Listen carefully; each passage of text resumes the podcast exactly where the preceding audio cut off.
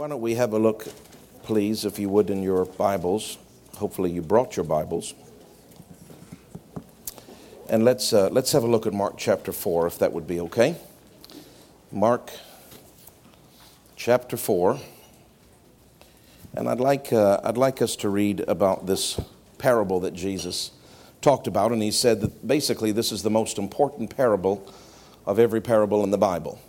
And we know that because he said, if you don't understand this, you don't understand anything. So this is a key, what we call a key parable. This is a this this understanding this will unlock doors. This is like the Rosetta Stone of the parables. Do you understand?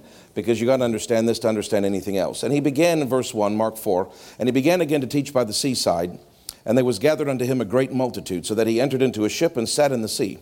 And the whole multitude was by the sea on the land. And he taught them many things by parables, and said unto them in his doctrine, Hearken, behold, there went out a sower to sow.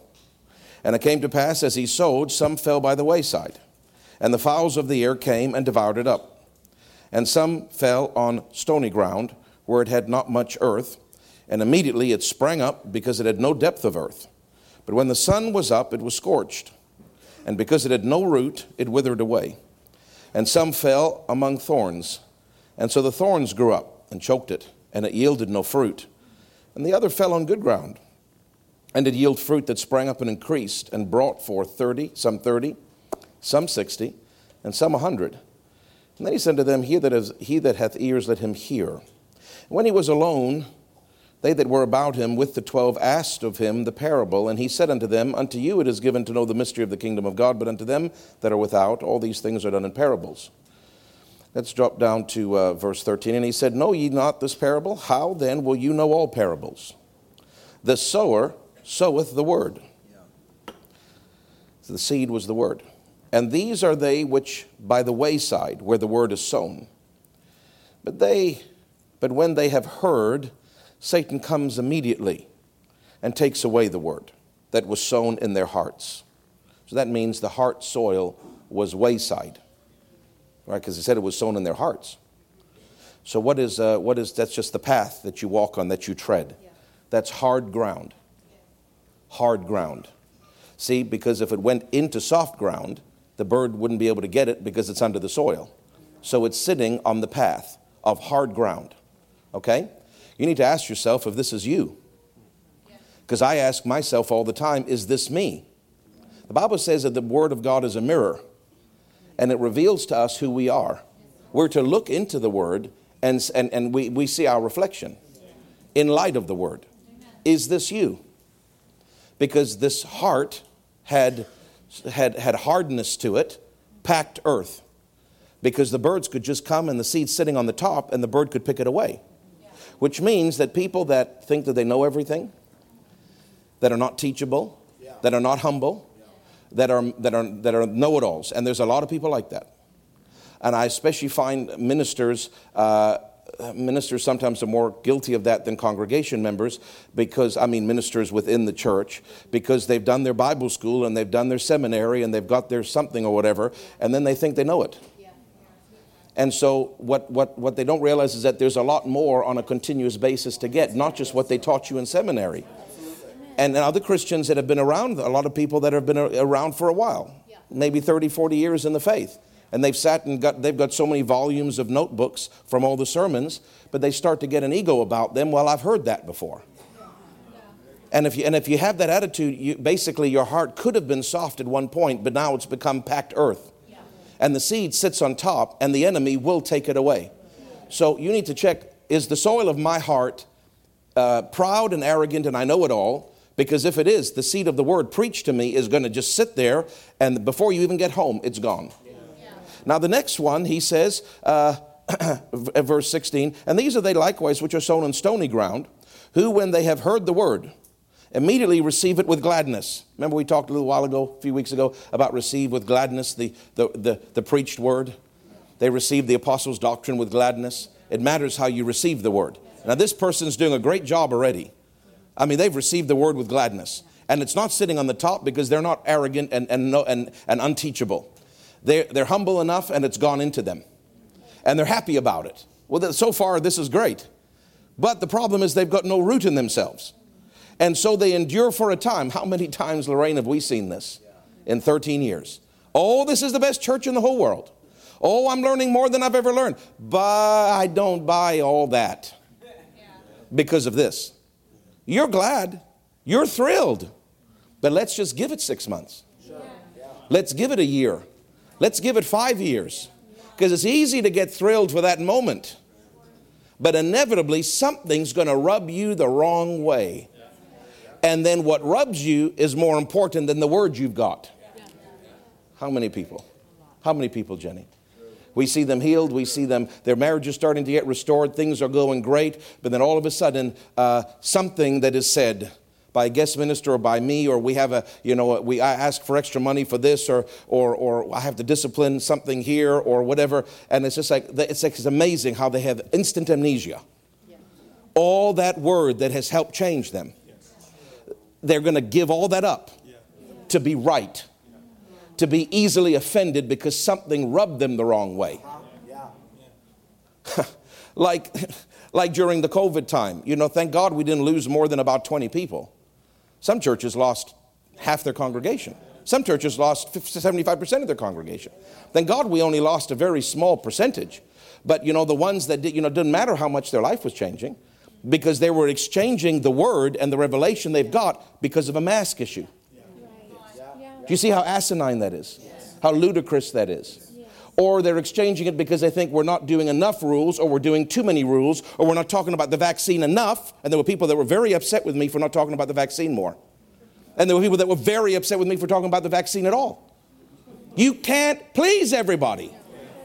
But they will exchange the revelation of the word that can save their souls, wash their minds, and renew their thinking because of some political issue or some whatever issue that they don't like. So we don't get all excited because you're glad. I'm just letting you know that. It's good to be glad, it's good to be thrilled. But don't think that moves me one iota because it doesn't. In fact, I just mark you. I wonder if they're a stone. Because that's, this, that's the quality of the stone. All happy. Just give it some time. Look at verse 17. They have no root in themselves, and so they endure for a time afterward. When affliction or persecution arise for the word's sake, immediately they are offended. Not everything's going to go perfect for you. Not everything is going to rub you the right way. And so, persecution and affliction for the word's sake, uh, there's tests and trials, but, but you can't just be thrilled when it was good. You've got to be thrilled when you're going through the persecution. Because that's when the word will work for you. Amen? But they get offended, and then and obviously that, that seed didn't produce, did it? The word preached didn't really have an effect on them. Now, there's another group. I know you know this, but it's important we talk about it. And these are they, Brother Greg, that were sown among thorns, such as hear the word. And the care, so obviously it went in, it didn't, they're not arrogant and unteachable, and they're not people that are easily quick to be offended. So this is a this is even a better group, but it's still not what we want because uh, it goes, they hear the word, it went into their heart. But the cares of this world, the cares. Now, that word care, I know we often say, you know, worries. And I'm not saying you can't use the word worries, but the Greek word for the word care is not the word worry, it's the word distraction. The English word distraction would be a better translation here. The distractions of the world. Oh boy. Oh boy. The distractions now, it also can mean uh, care and worry, but its primary definition in the original language is distractions. So the, the, the, the distractions, now distractions can include worrying. Oh, what are we going to do? But, dist- but a lot of people aren't worried at all. They're just distracted. Pastor, I don't care. I'm in faith, but I just can't come because I got to go to baseball. Do you understand? So it doesn't mean it has to be worry. It can just be distraction. Distraction is a, is a killer. It's a killer for your spiritual life because we're talking about people that are going to have a spiritual life. And that distraction will kill you. I'm telling you, it will. Now, see, now the cares, the distractions, or the cares, the worries of the world, and the deceitfulness of riches. In other words, thinking money is the goal. That's when you're deceived. Money is a tool, and we need it, and we need a boatload of it. So, all of you get rich real quick. because we need it to fulfill the plan of God. So money is a tool, but the deceitfulness of riches, the person believes that money is the goal. That money is God, that mammon is number one, and they're deceived because the world is deceived and they go after money. We, we, we have money, we need money, we believe for money because it's a tool, but it's not our God, it's not our first priority, and we're not deceived into thinking it's number one. Now, these kind of people, they took the word in and they didn't get offended, but all they're distracted. Oh, they're worried. And oh, they think money isn't, they, don't have, they don't think right about money. That's maybe a better way to say it. People that don't think right about money, they don't act right about money. There's got an issue in their heart about money. I won't say who in case they're watching, and I sure hope you are. I won't say who. But somebody said recently to somebody that I know, uh, How you going to fund these churches? that God's planting. So the individual said, Well, we fund the churches by people giving tithes and offerings. Well, shouldn't the head office be funding it? The head office? I guess we're the head office. Should the head office be funding it? No. That's not the way, that's not the system God created. The system didn't create for people to be lazy as lumps and sit there doing nothing so the head office can sacrifice and send that pastor his salary. No, sir, that is not the way it works. But you see, that person doesn't think right about money. So when, when, when, when, when that individual said, Well, you know, we're believing God to raise up people that are going to be faithful in their tithes and offerings, it makes them nervous. What do you mean you're going to expect something from me? Uh huh. Uh huh. I'm so glad the light has come on in your, in your little small brain. No, I'm serious. That's people that don't think right about money. People that get offended when you ask for an, an offering to pave the parking lot. By the way, we need 15,000 more, so we're going to get that tonight.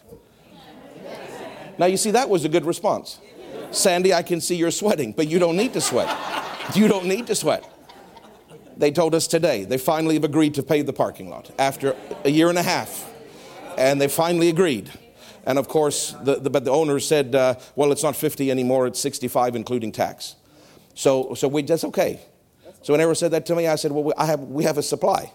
If we have to do the parking lot, the money will come in. God has a supply. There, the, he has to pay for it. Father, uh, it's, on, it's on your, you got mail.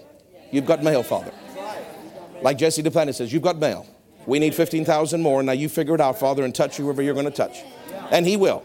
Now your job is if he says something to you, and don't secretly, oh God, no, please don't tell me, please don't tell me, please don't tell me, please don't tell me. You know, because we can all do that at times. But if he were to say, sow $100, sow $500 or whatever, in addition to what you've already sowed, in addition to what you're sowing November the 6th, then just obey him because on the other side of that, there's something he's got for you. So just trust him. It's all about faith. But people that don't think right about money, they're going to not go on spiritually. People that are distracted are not going to go on spiritually. People that are worried are not going to go on spiritually. And we see another category here. There's really four categories in this one verse alone. And it says, and the lusts of other things. The lusts. Now, that word is a very interesting word. It's a long word in the Greek, so I won't try to say to you. But what it means is to long for what is forbidden. To long for what is forbidden. Poor old Eve lusted. She longed for something forbidden. This kind of person has a motive issue in their heart. So I'm just saying, you, you, can, you can be hard hearted and unteachable. You're dead shot in the water before you even get out of the harbor. You can be uh, taking the word, but you're just easily offended about everything. Everything bugs you. Like one person a while ago, they were disrupting the service. We gently told them, and, and then another minister I asked to go gently tell them. They wouldn't listen, and so I went up to that, very kind. I was very gentle. And I said, What's going on? Why are, you, why are you rebutting the people that I've sent to you? You're interrupting the service, you're breaking the flow, and you're grieving the Spirit. Oh, you should have heard them after being with us five years. You should have heard them. I won't want to repeat the words they said. And uh, I said, I don't want to offend you. My job is not to offend you, my job is to teach you. But if you're drawing attention to yourself and away from Jesus and everybody around you is looking at you because you're in the flesh, I don't put up with that.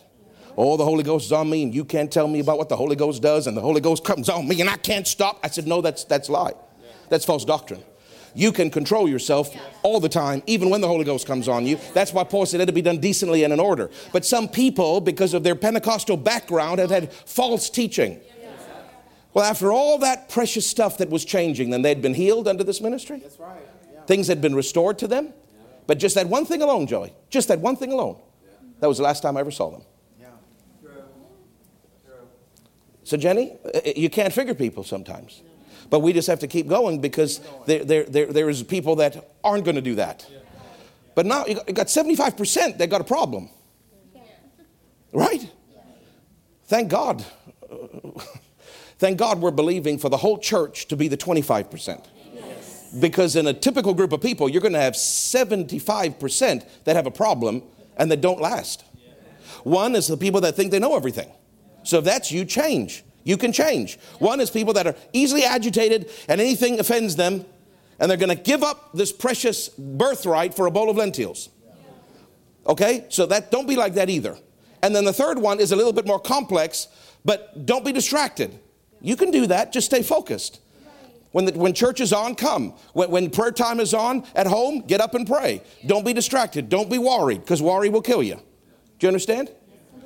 What's the first one? Distraction. What's the second one? Worry. What's the third one? Not thinking right about money. Deal with your thoughts about money. Renew your mind about it. What's the last one? Longing for stuff that's wrong. Longing. It didn't just say tempted. We're all tempted. But this person longs to do wrong things. Something deep inside. They'll never show you. You just look at them at church and they'll look like the poster child. But something inside them is, is planning.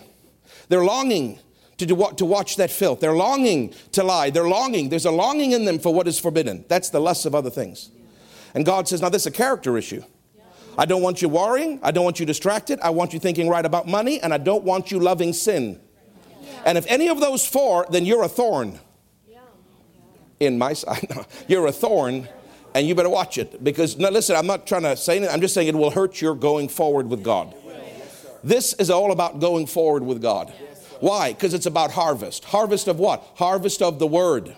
These poor folks in the first three categories didn't have any bearing of fruit. Do you understand? Now, the fourth one. Now, these are sown, verse 20, among, sown on good ground. Well, the last part of the last verse I never finished. The lust of other things, entering and choke the word, and it becomes unfruitful. And these are they which are sown on good ground, such as hear the word and receive it, and bring forth fruit. None of the other ones brought forth fruit. Now, listen, there's measures of fruit. Some are going to bring forth 30 fold fruit, some are going to bring forth 60 fold fruit, and some are going to bring forth 100 fold fruit. In other words, even on the category of 25%, only 8% bring forth full. Eight. There's, there's another 8% that are going to bring forth quite a bit. And there's another 8%, eight and a half, whatever, that is going to bring forth just a little bit. But even under our 25% goal audience, there's still measures within that, within that area. Do you understand? So the Lord said to me once, a little, a little while ago, and that's what I wanted to get to. He said to me, He said, uh, Notice that it says here only 30, 60, 100 fold bring forth fruit, right? He said, Now, how do you think when you hear the word on a subject and it goes into you? How do you think you get from that place of the seed going into good ground to bringing forth 30 fold fruit?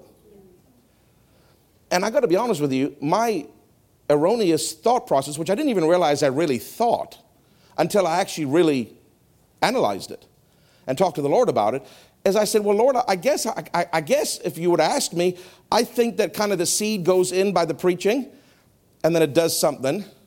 And then, because it's good soil and it's starting to do something and germinate. And then the seed goes in again from the preaching. And then the seed goes in again from the preaching. I was looking at it kind of like, like, you know, the seeds are just every sermon, they're just, they're going in, they're, go, they're going in, and they're doing a little bit of something in there. I don't know if you ever thought about that way because we hear so many sermons. And so I just, we have so much seed going in.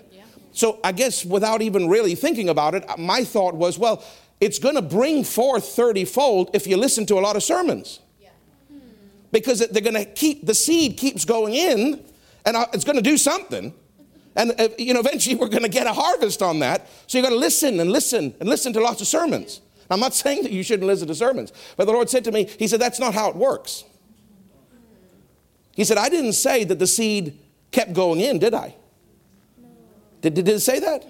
It said the sower sowed the word. It didn't say sowed the word multiple times, that he sowed the word. The word went in, and all of a sudden something happened, and it brought forth fruit. But what happened? He asked me, he said, What happened? And I said, Well, I really don't know. I mean, so I'm thinking, you know, I'll, I'll please him with my botany uh, power. So I said, Well, you know, you need sunlight and you need rain. And so I think the sunlight represents your presence. So we have to be in your presence, and the rain represents the Holy Spirit, and so we need to pray in tongues, and we just keep hearing sermons. He said, Be quiet. You're not, you're not a botanist. That, that has got nothing to do with it. You know how we try to find symbolic reasons for everything, right? The sun represents this, the rain, and the way to keep the grubs away, you know, that's being disciplined by the pastor. He's gonna, you know, he said, Be quiet. You don't know what you're talking about. I said, Well, Lord, explain this, how this works to me in a practical way. And it was so simple, Jenny. I don't really want to understand why I didn't really fully understand it because I had to focus on mo- much seed. Yeah. Yeah. not saying you don't need much seed, but that's not what the Bible talks about. He said to me, He said, You just need a bit of seed. Now, the more you hear on different subjects, you've got different seed on different subjects. So, right now, in the soil of your heart, Taylor, which is definitely dark, rich, good soil, Forgive me for lying. Lord. Um, but let's say in the field of his heart, there is a seed, there's seeds on healing because he's heard messages on healing. So that's gone in there. But that's, you've got a field, pardon the pun, but, but you've got a field inside of you of a lot of room for seed. You have the capacity spiritually to take in a lot of sermons and a lot of seed. Because when a sermon is preached on finances, that is seed that goes into this part of your lot, your, your, your field. Do you understand? And then when you hear one on righteous living, that one goes down here. And, and you can fit, it's like a little plot. There's a little plots, and each of those are th- that revelation. There's a lot of revelations in the Bible, so there's a lot of little plots in your field, in your heart. Do you understand? So you do need lots of seed. He said, I'm not saying you don't, don't tell them not to come because then they'll stop coming to hear you preach. It's, it's you do need.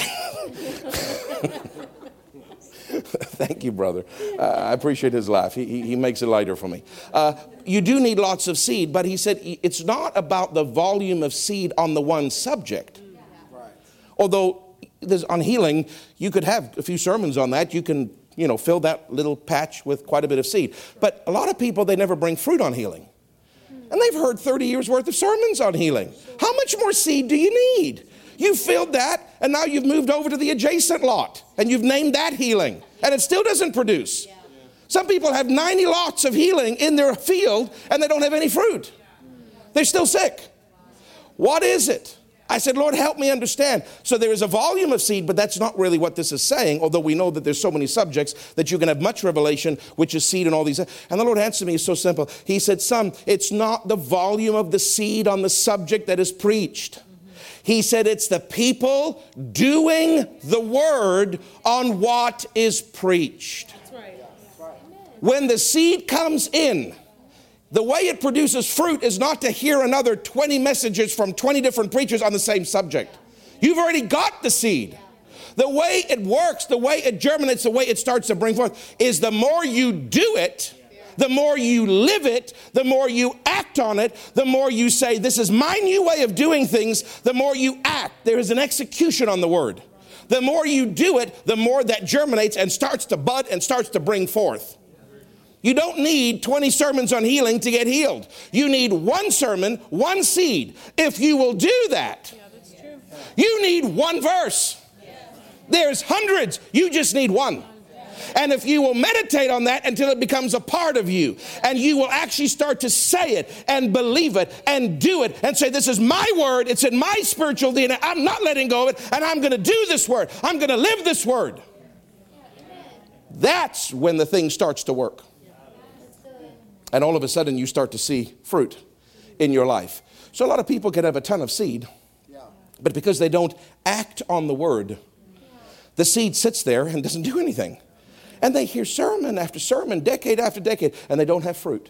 And then you get one person that's desperate, that maybe doesn't come from all this teaching, and they hear one message, and they go, I never saw that before. and they act on it, and immediately there's fruit in their life.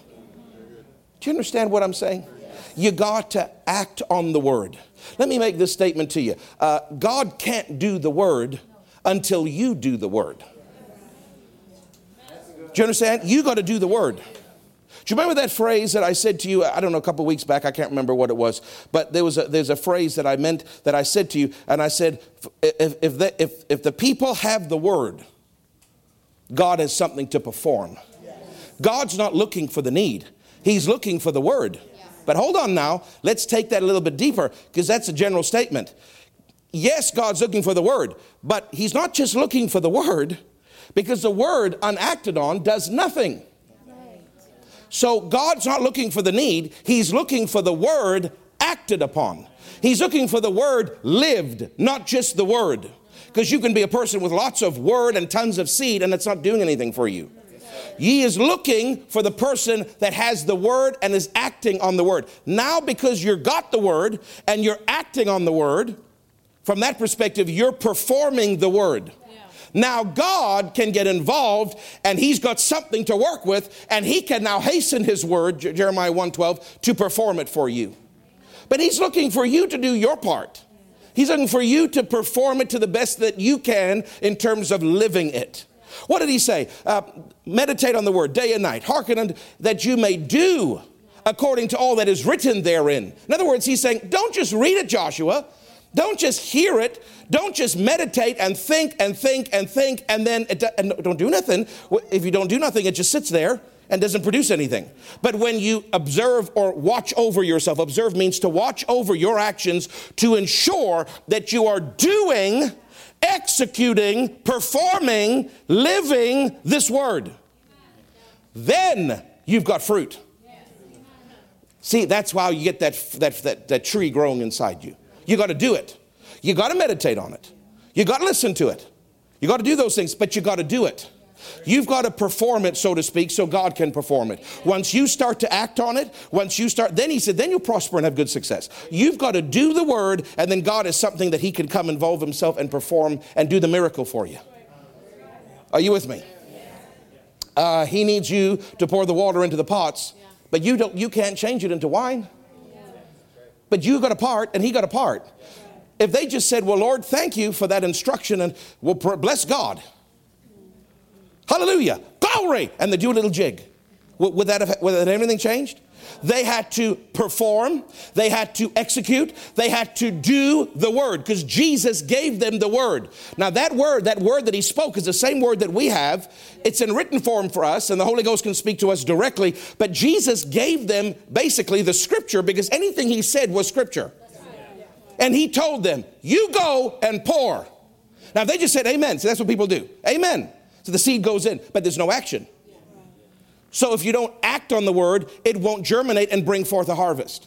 But when they said, We're going to perform what you said, we're going to do it, we're going to live it. So they go and pour, they do the hard work.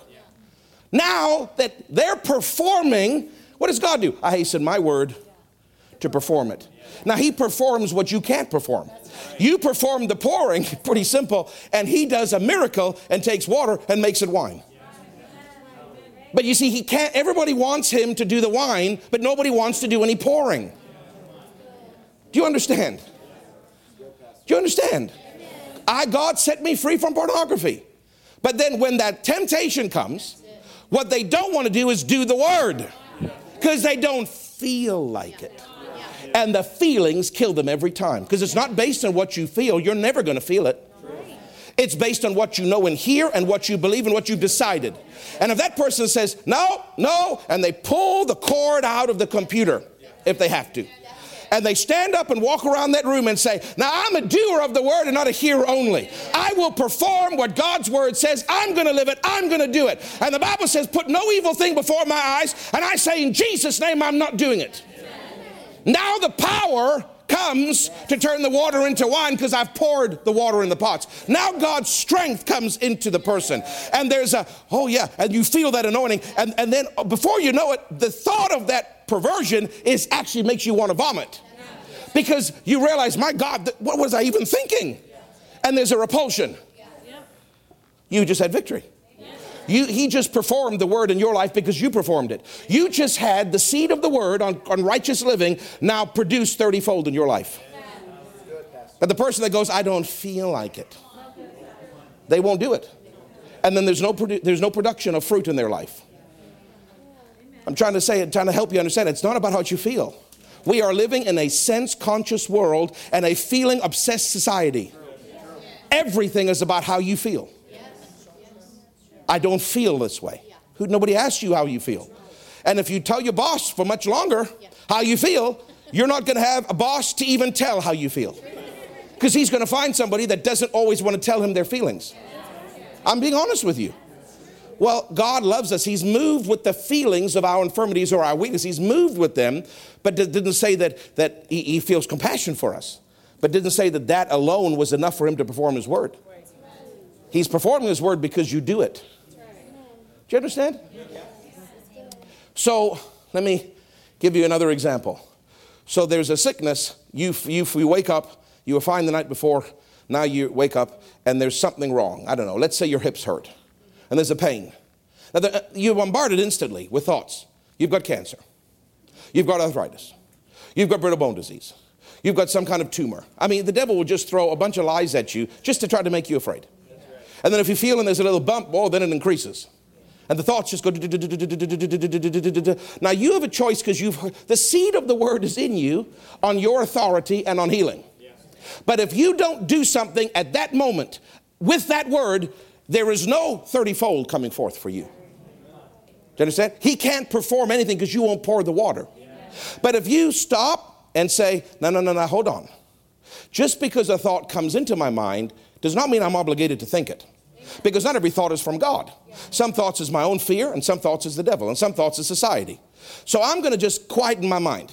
And I'm going to answer that and I'm going to say, No, you don't, devil. I understand that that's real and that pain is real. I'm not, I'm not denying that. But I tell you that I look to Jesus. And Jesus hung on that cross, and this pain he will put on that cross. And he took it so that I don't have to take this. In fact, he took it so that I take my healing. So, what I do, Father, is I do the word. See, I'm doing the word now. I'm not whining and calling my doctor. I'm doing the word. See, as I do it, it starts to germinate and bring forth a harvest on what? On healing, because that's the word on healing. And I start to say, Father, in Jesus' name, I speak to that. I speak to that thought first, and I command you to go. And then answer exactly what the devil said to you. No, I don't have cancer. No, I don't have this. No, I don't have that. No, I don't have any of that. I'm the healed of the Lord. Whatever this is, it has to obey. Lord, if I've missed it somewhere, if I've opened a door, show me. But unless you show me, I have to thank you that your healing power is working. So I'm doing the word. Now he has something to work with. Now he can perform his word because I've begun performing his word. I've poured water, Jenny. Now that now he can make it wine. But you see, what most people do is they get afraid. Do you understand? And they and they forget everything they've been taught and they just go into a merge. Why? Because you're feeling obsessed. It doesn't matter what you feel. It doesn't matter what your body feels. It doesn't matter what your mind feels. It matters what you believe. Wigglesworth would say all the time, I'm not moved by what I see, and I'm not moved by what I feel. I'm moved by what I believe, and I believe the Word of God. And that's why he had the miracles. That's why he was never sick. That's why he had breakthrough, because he wasn't a sense conscious, obsessed individual. And I'm telling you, we really are in this society. Everybody is obsessed with their feelings. And I'm not trying to be mean because feelings are real, but if you don't deal with those feelings, I'm telling you. So uh, don't be hard hearted and stubborn and proud and unteachable. Don't be offended. Please, don't be distracted. Don't be worried. Don't think wrong about money and don't long for sin. And if you can just tick those boxes off, if you can take those off, now you're in a category to receive, but you're not done yet because you still have to do the word. Just because you're in the 25 doesn't mean you're scot free. You've got to do the word. and if you just do it a little bit, well, Lord, okay, I believe I'm healed, but, but you're not really, you're going to get 30. And listen, 30 means you still have to go get surgery. 30 means you still have to get, you still have to take the, the chemo. But if you do it harder, and if you stay with it, and Lord, I'm doing it, I am not letting this go. I meditate until I got on the inside of me. and I observe to do. I am doing the word. I'm not just meditating on it, I'm doing the word. To Kenneth Hagin, with the thing on his daughter's eye, he knew. He had enough sense to know I'm tired, I'm on the road, for what, I, I believe in this, but it's not where it needs to be. So instead of just speaking and nothing happening, he took three days. Every hour, on the hour, he would sleep and he'd wake up and meditate on healing. This is the great Kenneth Hagin. What did he do? He was doing Joshua. He was meditating on the word until the Spirit bore witness your faith is where it needs to be. Then what did he do? He did it. He didn't just whine about it and say, go make a doctor's appointment. He spoke from his hotel room. I cursed that thing and I commanded it to die. And the next morning she woke up and it's gone. But you know, notice that he didn't just do the word until he had meditated, until his faith was at a certain level. So there is seasons where you have to spend more time meditating to build, especially when you're tired, especially when you're under attack, especially when you're physically exhausted and busy. Take more time to meditate. Take more time to meditate. Take more time to meditate. And the Holy Ghost will tell you when you're ready. Then when you're ready, use that authority and speak and do it. Yes. Do it. Do it. And then the power will show up you see, he poured the water. Now God made it into wine. He couldn't heal the thing on her eye. God could only heal it, but God was not going to do his part unless Kenneth Hagin did his part. Are you with me? It's very important that we do the word. Now, can you read with me? Are you still okay? Are you okay? Uh, I, I want you to remember. Okay, let me say one more example before I give you the scripture. Another great example is being offended. Now, when, when something goes wrong and you're offended with somebody, you, you can sit there. Now, the seed of the word on offense is inside you. Now, you can choose to do that word and have it bear fruit and actually work for you. In other words, you, you can choose to pour water so that his power can come and help you. Or you can choose just to go with what you feel. If you go with what you feel, you're not doing the word. So you can feel hurt and offended, about something or someone or whatever, and you can just let that fester like a cancer. And it gets infected and it starts making it worse. Or you can do the word. Now, what would be the do, doing of the word? I have the mind of Christ and, I'm, I, and I belong to Christ, and therefore I am not offended. I'm not an offended person. Because the Bible says to me that, that, that, that, that I'm to be sincere and without offense until the day of the Lord Jesus Christ. And so right now, I speak. I can preach it, but if you don't live it, it's not going to work for you. But it works for me because I do it. I speak to that offense. I speak to those thoughts that are coming into my mind against my brother, against my sister, against my pastor, against my spouse. Because the one he wants you to get offended with the most is your spouse. I speak to those thoughts and I speak to that offense and I say, You are not welcome in my heart or in my mind. I rebuke you in Jesus' name. I am not an offended person. I have the mind of Christ. In Jesus' name. And you start to push back against those thoughts of offense. Don't welcome them, don't coddle them, and don't say, Well, let's just see if there's any truth to what this thought is really saying. Because I promise you, there's truth to it. The devil's not stupid. He will bring you example after example after example of how that spouse has failed you and how you don't agree with them. Because the rat poison is 99% harmless and 1% toxic, and he will bring much, much examples to you about their bad. And, and you can't engage that. To do the word, you answer it right away. Say, No, you don't in Jesus' name. Now, if you do that, you've just poured water. Now the power of God will come and you'll feel that strength come into you and you'll feel that love take hold of you and you'll be like, oh, praise God, this stuff really works. And it's as real as getting that healing. Getting rid of that offense is as real as getting healed in your hips. Getting rid of that offense is as real. It's as real as getting that new job and having that financial breakthrough. It doesn't matter the subject. You've got the seed of the word on hundreds of subjects. You've got more than enough seed, believe me. Okay. What you need to do is live it, act it, start to engage, start to perform the word that you have. And if you'll do it, it was the power of God. Remember, remember, you pour, He does His power to turn water into wine. You, t- you start. You start saying in Jesus' name. You start standing. You start engaging. You start doing the word. Don't just meditate on it. Meditate until you do it. That's what Joshua 1 8 says. Observe to do according to all that is written therein, and you'll make your way prosperous and have good success. Do it. As you do it, you're pouring water. You're doing your part. Now the power will, it always comes God never lets someone pour water without turning it into wine. If you don't have your miracle, it's because you didn't pour. He always is faithful. He never leaves you alone. If you don't have it, it's because you didn't pour it. It's not because he sat back and decided not to help you. Every time you pour, he turns it into wine. Every single time. If it's not miraculous, it's not happening, it's because you're not pouring. But I come to church, not good enough.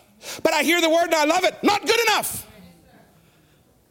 But I'm not offended, not good enough. But I'm not distracted, still not good enough. Are you doing what you hear? I'm serious. Are you doing it? A little while ago, I woke up. I was fine when I went to bed, Sandra. And I woke up, man, I was sick. I mean, sweet fever, sweating. You know that awful feeling? Your throat sore. And you're like, oh, and then I'm immediately thinking of what I have, what I have tomorrow. What I have tomorrow. Can I cancel whatever I have tomorrow? Which is the wrong thought. I shouldn't be thinking of canceling because that's failure. But, but I immediately go into that emergency mode and I get up and I'm covered in sweat and I go to the bathroom and I, oh God, oh God. And the Holy Ghost is so kind. I got the seed of the word inside me. And not going to help me if I don't pour the water. And I hear him say, answer it. Oh, but Lord, but Lord, oh, I, oh God, Lord, Lord, Lord. And then you, you know, you got the hoarse throat and you think that he's feeling so sorry for you. Lord, I can, I can barely say your name. Lord, Lord, help me, help me. Help me is not going to work. He already helped me. He helped me 2,000 years ago. You don't have to say help me because he's not going to help you. The key's in your pocket, son. The key's in your pocket. I told you to bind and loose, keys in your pocket. You can pour. If you pour, I'll always turn it into wine. But you need to pour, boy. But, but, but Lord, I don't feel the strength. The pot's heavy. I don't want to lift up that pot to pour. I'm weak. Lord, I'm weak. I got glaucoma and I'm weak. I'm sorry. This one old man I know, everything is his glaucoma. No matter what the problem is, he could be sleeping with another woman, but it's because of his glaucoma. I, anyway, sorry, I shouldn't have said that. Lord, Lord, Lord, eh, eh, Lord, Lord, please be merciful. That's not the right prayer. He was merciful 2,000 years ago. Help me. That's not the right prayer. He helped me 2,000 years ago. I'm trying to help you. And I remember standing, I, am just a real guy like you. It's pitch black. It's, I'm tired. It's 3 a.m. in the morning. I feel like, like a truck ran over me. I didn't go to bed that way. So I don't know what's going on. I don't know what game the devil's playing. But he sure came in that room. Because I feel like I'm going to, I'm done. I'm going to be in that bed for three days. But you see, the Holy Ghost will help you in that moment of infirmity. But you got to do your part. Answer it. I, I just don't feel like it, Lord. I feel like I need somebody to hug me I feel like I need my wife to comfort me. I feel like I need her to put a cold cloth on my head and give me a soft back massage. That's what I need right now. And when she's done that, she can move on to my feet because they're swollen. I, I, need, I need a cool cloth on my feet and I need a foot massage. Maybe do a pedicure while you're at it, Jenny. I don't know. Just, I just need something. No, because that's how you feel. I need help. I need somebody to love me. I need somebody to comfort me. Oh God, Lord, Lord, I can barely speak, Lord.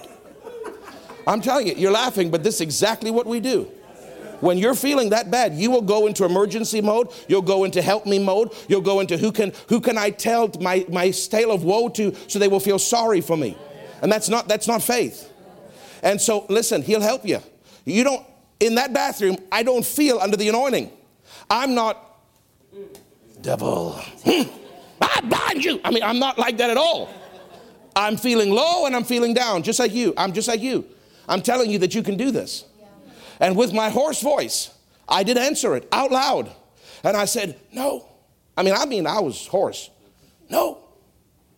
No, you don't. And then I thought, that actually sounds pretty cool. It kind of sounds like, like the, the Godfather, right? I remember thinking, this is kind of like the Godfather. I'm just weird. And so I started to enjoy it. And I said, No, no, you don't. At first, I was saying it just so I could hear myself, but but then my, but see, you started the flesh, but you wind up in the spirit. But then but then I, I got serious about it. I forgot what I sounded like, and I said, you know, I did that a few times, and like you know, I got an offer for you, devil. You know what I mean? I got an offer. You can't refuse. You can't refuse the offer. But then after I did that for about 30 seconds, I thought, Craig, stop it. What are you doing? You're standing here in the middle of the bathroom with your robe on in the middle of the night with a fever. Don't do the Godfather thing right now. And I said, Now listen. I said, I speak to you in Jesus' name. Now I was serious then. The jokes aside. I said, I speak to you. I commend you to get off my body. Jesus took this. He did not bear this so that I would have to wake up sick.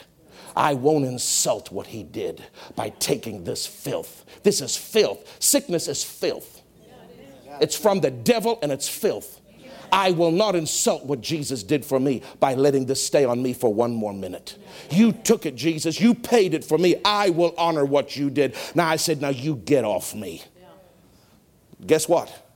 No bells, no whistles, no angel wings.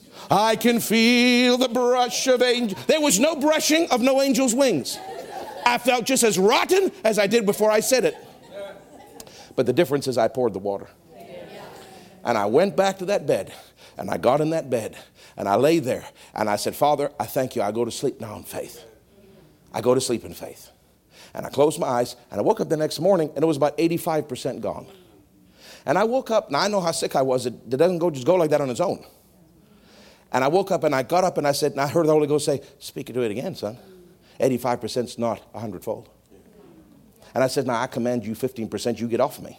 And then sometimes he'll prompt you, other times he won't. So just follow his leading. But I, in my heart, I heard him. I heard him prompt me. Now command that. It's got. Tell tell it. You got. You got till I leave the house. Now he doesn't always say that, but in that case, I said, you got till I leave the house to get off me. I'm serving you notice 15%, not 14.9, all 15% of you. You've got till I get in that truck uh, to get off my body. I am not going down to work feeling this way. You have no right, you filth. You get your filthy hands off me, and I command you in Jesus' name, loose me and let me go. Jesus, I thank you and I praise you that you're my master healer. Let your power come and work in me now. See, what have I just I just poured more water. And his power is now turning that into wine. He'll always do the miracle for you. He'll always do the work, the supernatural work for you if you'll do your pouring. But the problem is people don't want to pour because it's too heavy and because they're not in the mood and because they're tired and because they don't feel like it. And it's easier to call the prayer tower in Tulsa and let them, but, but listen, you'll only get, God only do that for a while for you because you're lazy. Eventually, that's not, those prayers aren't going to work either. You can call anybody. You can call Brother Copeland. His prayers aren't going to work for you either. Because eventually you're going to have to stand and do this yourself. Praise God. I just keep hearing the Holy Ghost say, if they'll pour, I'll turn. If they'll pour, I'll turn. If you'll do it, Deanne, if you'll just be bold enough to do it, God will always come through for you. He'll never leave you in the lurch. He'll never embarrass you. But I'm telling you, you don't feel like doing it. You understand? When that person offends you, you don't feel. Oh my God, you don't feel like saying, I forgive you. I, am sorry for my part. And sometimes you can barely bring yourself to do that. But if you'll do the word, you'll pour the word. If you'll pour the word, he'll turn the supernatural power on. And it will change your situation around. But you've got to do the word. Are you with me? It's 857. Let me read you one more scripture. And then you've been a wonderful, I don't like to say audience because you're not an audience, but you've been a wonderful group, congregation. Genesis 3 1. Quickly now. Now the serpent was more subtle than any beast of the field, which the Lord God had made. And he said unto the woman, Yea, yea, and again I say yea. hath, God, hath God said? Hath God said? Are you sure God said this? You see, planting doubt. You will not eat of the tree, every tree of the garden. See, God didn't say you didn't eat of every tree. He said you can't eat of that tree. You see how he twisted it? And the woman said unto the serpent, We may eat of the fruit of the trees of the garden, but the fruit of the tree that is in the midst of the garden, God has said, You shall not eat, neither shall you touch it, lest you die. God didn't say that. Are you with me? Yes. God didn't say that. She misquoted it. Yeah. God didn't say you can't touch it. No. God said you can't eat it. He said tend all the trees. That means you got to prune them. That means you got to take care of them. They could touch the knowledge of the tree of the good of evil all they wanted. They could stroke that stuff. They could sit under its shade. They could sit behind it. They could talk to the leaves. They could do whatever they want. He didn't say you can't touch it. He said, You can't eat it. Now you see, he's already to put doubt in her mind. Did God say you can't eat any tree? No. God said, I can't touch or eat this one. No, no, it's not what God said. You see what? She didn't know the word. She didn't know the word. Whose fault is it? Before you too hard on Eve, before you too hard on Eve, Eve missed it, but before you too hard on Eve, who got the word first? Hubby. And what did hubby not do? Teach his wife the word. He didn't teach his wife the word. He, he, he just, he wasn't melancholy, detail oriented and accost the whole human race. We need more melancholies, Jennifer, and would save the human race. He didn't say, now listen, now listen, woman, you listen to me. This is what God said. This is exactly how He said it. This is exactly what He said. Now write that down. Write it down, I said. Write it down. Like you do the grocery list when we go pick all the fruits. Write it down. He said, don't eat of it. He didn't say anything else. Don't eat of it. Now, now that snake comes, he said, Did God say you can't eat anything? She goes, No, I wrote it down. God didn't say that. He said, I can't eat of this one. She didn't know it, buddy. She did not know it. It's kind of hard, Jenny, to do the word if you don't even know the word. We're talking about doing it, but you got to know it. The seed has to go in. You've got to know that God wants to heal you every time and that no sickness is impossible. You need to know that He wants to prosper your business every time and that know that having a lack of clients is not His will. You've got to know the word and then you've got to do the word. She didn't know it and she didn't do it, Jenny.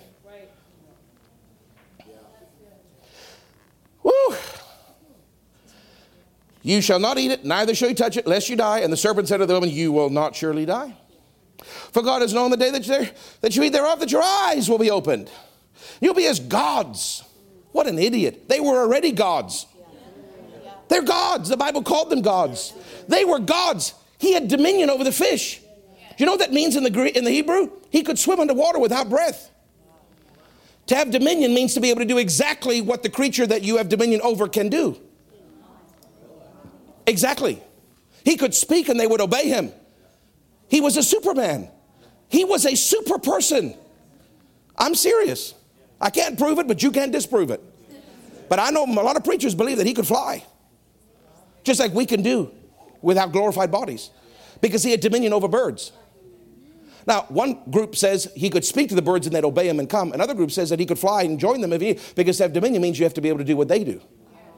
Whichever you believe, that whether it was just words or whether it was words mixed with action, doesn't really matter. The point is, he was a master human. He had everything, Jenny. He had everything. Hmm. He was already a God, a small God. And the devil wants to make you think that you're not who you are. You've already been made a king and a priest. He wants you to think that, you know, if you do what I say, I'll make you rich. If you do what I say, I'll make you rich. You're too late, devil. He's already made me rich. I'm a king already. You can't offer me something better than what Jesus gave me. And that's what Eve should have said. You're too late. I'm already a God. You can't make me a God. He's made me one. But you see, she didn't know who she was. And she didn't know the word. And she didn't do the word. I'm telling you, this is, this is basic stuff, but you got to know the word and you got to do the word. For God has known the day your eyes will be open, you shall be as God's knowing good and evil. When the woman saw the tree was good for food, and was pleasant to the eyes, and a tree to be desired to make one wise, she took the fruit thereof and did eat, and gave also to her husband with her. he didn't even fight it. the devil didn't even have to talk to him. Notice there's no, there's no reference to the devil talking to Adam. Just, she gave it to her husband, and he did eat. what? You're the one that got the instruction. You don't even argue a little bit with the devil. At least she argued. Not knowing the word, not doing the word. You notice that? Poor Adam. Either he was beaten down, I don't know. I don't know. I don't know. I don't want to, speculate. I don't want to speculate. I don't want to speculate. All I know, Jenny, is that if you give me something, I want to please you. But if God already said not to do it, and you asked me to do it, I should have enough fortitude to say, well, let me, let me at least question the snake. He didn't even question the snake. He just. So before you give Eve the hard rap, at least she tried. She misquoted, she didn't know anything. But Adam didn't teach her either. So really, Adam's the real. Thank you, Deanne. Thank you. Deanne is very excited at this. Um, I'm a little concerned, Deanne. I'm going to have to pray for you a little bit more. Now, just real quick, we're almost done. Then, if come on now, you know where I'm going. Matthew 4 1, you should be already there. Matthew 4 1, they know, you know where I'm going, Jenny, right? Because this, is the, this is the New Testament parallel to Genesis 3. And then Jesus led out another spirit into the wilderness and he was tempted of the devil. When he fasted four days and four nights, after hunger. And when the tempter came to him, he said, If you be the Son of God, see, if, question, doubt. If you be the Son of God, command that these stones be made bread. Now, Jesus knows the word. Because at 12, he was smarter than the PhD. Poor Eve, she don't know nothing. And Adam, Adam forgot everything that he knew because he didn't even talk to the snake. But he's the second Adam. And the second Adam is going to pass the test where the first Adam failed. And when the first Adam brought humanity into disgrace, Jesus is going to bring us into glory. And so what does he do? When he says, uh, command these stones, if you're the son of God, if, see, doubt, if, command the stones to be made bread. And he said, now it is written, so he's using the word because he knows the word. And he's specifically answering bread.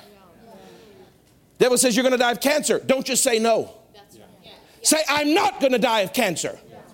When, Wiggles, when, when Lester was casting the devil out of in the Bilibid prison of Clarita, and that devil would curse and say, and curse the blood of Jesus, he'd say, No, the blood of Jesus is not that. And he'd say, You're this. No, I'm not that. Everything he said, he answered it.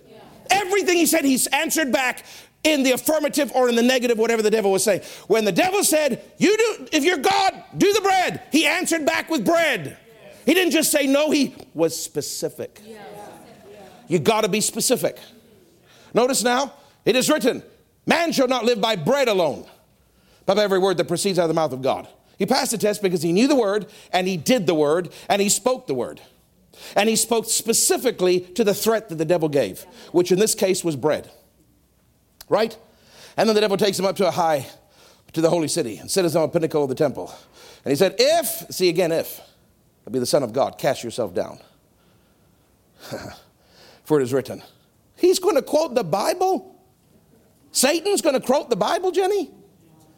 For it is written, He shall give His angels charge concerning thee, and in their hands they shall bear thee up, lest at any time thou shalt dash thy foot against a stone. Is that what it says? You see, you guys don't even know the Bible. That's not what it says. If you read Psalm 91, that's not what it says. He added a couple words here. Do you know what he added? Taylor, what did he add? Lest at any time. He added three words. The Bible doesn't say lest at any time. That means you can do it whenever you want. But God said, if you're in that emergency, the angels will catch you up. Lest you dash your foot against them. Not lest whenever you choose. Lest at any time. See, he added to the word to try to get Jesus confounded. But Jesus knew the word, and then he acted on the word. He did the word by answering. And he answered with the word. You do what Jesus did, you'll win every battle. But you see, you gotta, you gotta actually answer, Jenny. You gotta pour the water before the power will show up. You gotta answer and know the word enough to answer it. Are you with me? Woo! And Jesus said, It is written again, Thou shalt not tempt the Lord thy God because he's tempting him. Lest at any time is temptation. So he's answering specifically, no, you're not going to tempt. I know, now what he's saying is, I know what you did. You added. You added less at any time, meaning you want me to test God. So I'm going to answer the specific threat, and I'm going to say, You will not test the Lord. Do you see that? And again, the devil takes him up to exceeding high mountain and shows him all the kingdoms of the world and the glory of them. And he said to them, All these things will I give thee. See, because remember, he was the God of the earth if you fall down and worship me. And Jesus said, Get thee hence, Satan, for it is written. I love it. For it is written. For it is written, Thou shalt worship the Lord thy God, and him only shalt thou serve. He said, Worship me. And he said, the worship belongs to the Father. Turn the bread. You don't live by bread alone. Test God. I won't test God. You see what he's doing? He knew the word. You got to know it. And then he answered, which is doing the word. When you answer, you do the word. And I'm telling you, when, I, when, I'm, when I'm going through stuff, I always try to answer. I don't always do it because not about a religious duty or, or being legalistic, but I try to answer with the word. And I'll say, like on the thing, I said, when I was sick, I said, the word of God says. And Matthew, if you don't know where it is and you don't know what it says, then how can you say it? The word of God says in Matthew 8 17, He took my sickness and He bore my infirmity. He took it. I will not take it. Get off me. And then other times there'll be another verse He sent his word and he healed me. Just say whatever verse rises up. You don't have to write 17 verses. Just one will be more than enough power. Jesus faced Satan himself. And he just spoke one scripture with each temptation. So you don't have to do multiple scriptures if you don't want. It was good enough for Jesus, one is good enough for you. You just have to know it and you have to do it. Do you realize that Eve took the full fury of Satan's power? Don't judge her too quick because I don't know. I think even if she had passed the test, and even if Adam had passed the test, we know that rotten kid of hers was going to fail it for sure. He can't even get along with his brother without cracking his head open. You think, well, if it just wasn't for Adam and Eve, we'd all be in the garden today. No, we wouldn't, because the very next generation would have ruined it. And if they hadn't have ruined it, their kids would have ruined it. We were doomed, okay? We're doomed. You can't trust people, that we were doomed. But thank God Jesus came and he took what they brought us into rottenness and he said, I'm going to bring you into fresh glory. And I'm going to tell you how to deal with that rascal. I'm going to tell you how to deal with that snake. This is what you do now. Do what I do. Find the scripture, know it. Don't let him talk you out of it, and don't let him twist it and pervert it on you. Like, well, maybe God will heal sometimes when he's in the mood. That's not what it said, devil. He said he took it from me. Now I command you to go. See, now when you do it, Answer the thing with the word. Live the word. Do the word. Don't just meditate on it, do it. Now power starts to flow. Now that seed, Jenny, starts to blossom. And now before you know it, you've got a harvest of it actually working in the area of healing. You've got a harvest of it working in finances. You've got a harvest of it working in the love walk. You've got a harvest of it working in favor. You've got a harvest of it working with your angels doing things. It does work. It does work if you do it. The goal is not to hear a million sermons, but you need to keep coming because more seed needs to go in. The goal is to do what you hear. Do what you hear. Do what you hear. And you know when this starts? Right now, because when you leave, maybe somebody's going to know you in the hallway. Now you have a choice to do the word and walk in love. Do you understand what I'm saying? I mean it. We got to do it, not be offended with each other. We got to do it. Hallelujah. Hallelujah. Father, I thank you. It just come up in my heart, Father. If they'll pour, if they'll pour, I'll turn. If they'll pour, I'll always turn. I'll never leave them high and dry. I'll make that water wine every time. My supernatural power will intervene every time. They'll never fail. I'll help them every time. But the problem is, a lot of people are just sitting and telling me how heavy the pot is instead of doing the word and pouring it out. Oh, Father, let us be doers of the word and not hearers only. Let us meditate so that we may observe to do. and then we will make our way prosperous and we'll have good success. Father, we want to be doers of the word and not hearers only. In the mighty name of Jesus, I pray and I thank you for it. Lord, every person that has come here tonight and those that are watching, they took time out of their schedules, out of their busy lives to put you first, Father.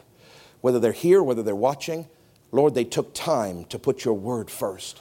I thank you that the seed of the word now goes into their soil of their hearts. And I thank you by faith that every heart here is the 25% heart. And I thank you that it goes in, and now if they will just live this and do it, that seed will start to bring forth a harvest. The more they do it, the closer they'll get to a hundredfold. The less they do it, they might only get two or three or four or fivefold. We, don't, we want the hundredfold, Father, but it's going to take some effort. We want the word to work for us. We want the supernatural power of God to turn our water into wine. So we thank you for it, Father, that we're going to be doers as of tonight. And we're going to start right now as the service ends. And that starts with this offering. And Lord, if there's something that you want them to sow, then let them do the word. Let them do the instruction of the Spirit in their heart. And when they leave this building, let them do the word in their love walk. Let them do the word when they drive home. Tomorrow, when they're at work and they're tempted or there's an issue, let them do the word. Let them love the word so much that them fall in love with the word all over again. Let them love their Bible and love reading it and love memorizing it and love meditating on it and love doing it. We love your word. Your word is truth. And we give you praise. In Jesus' name, everybody said amen and amen.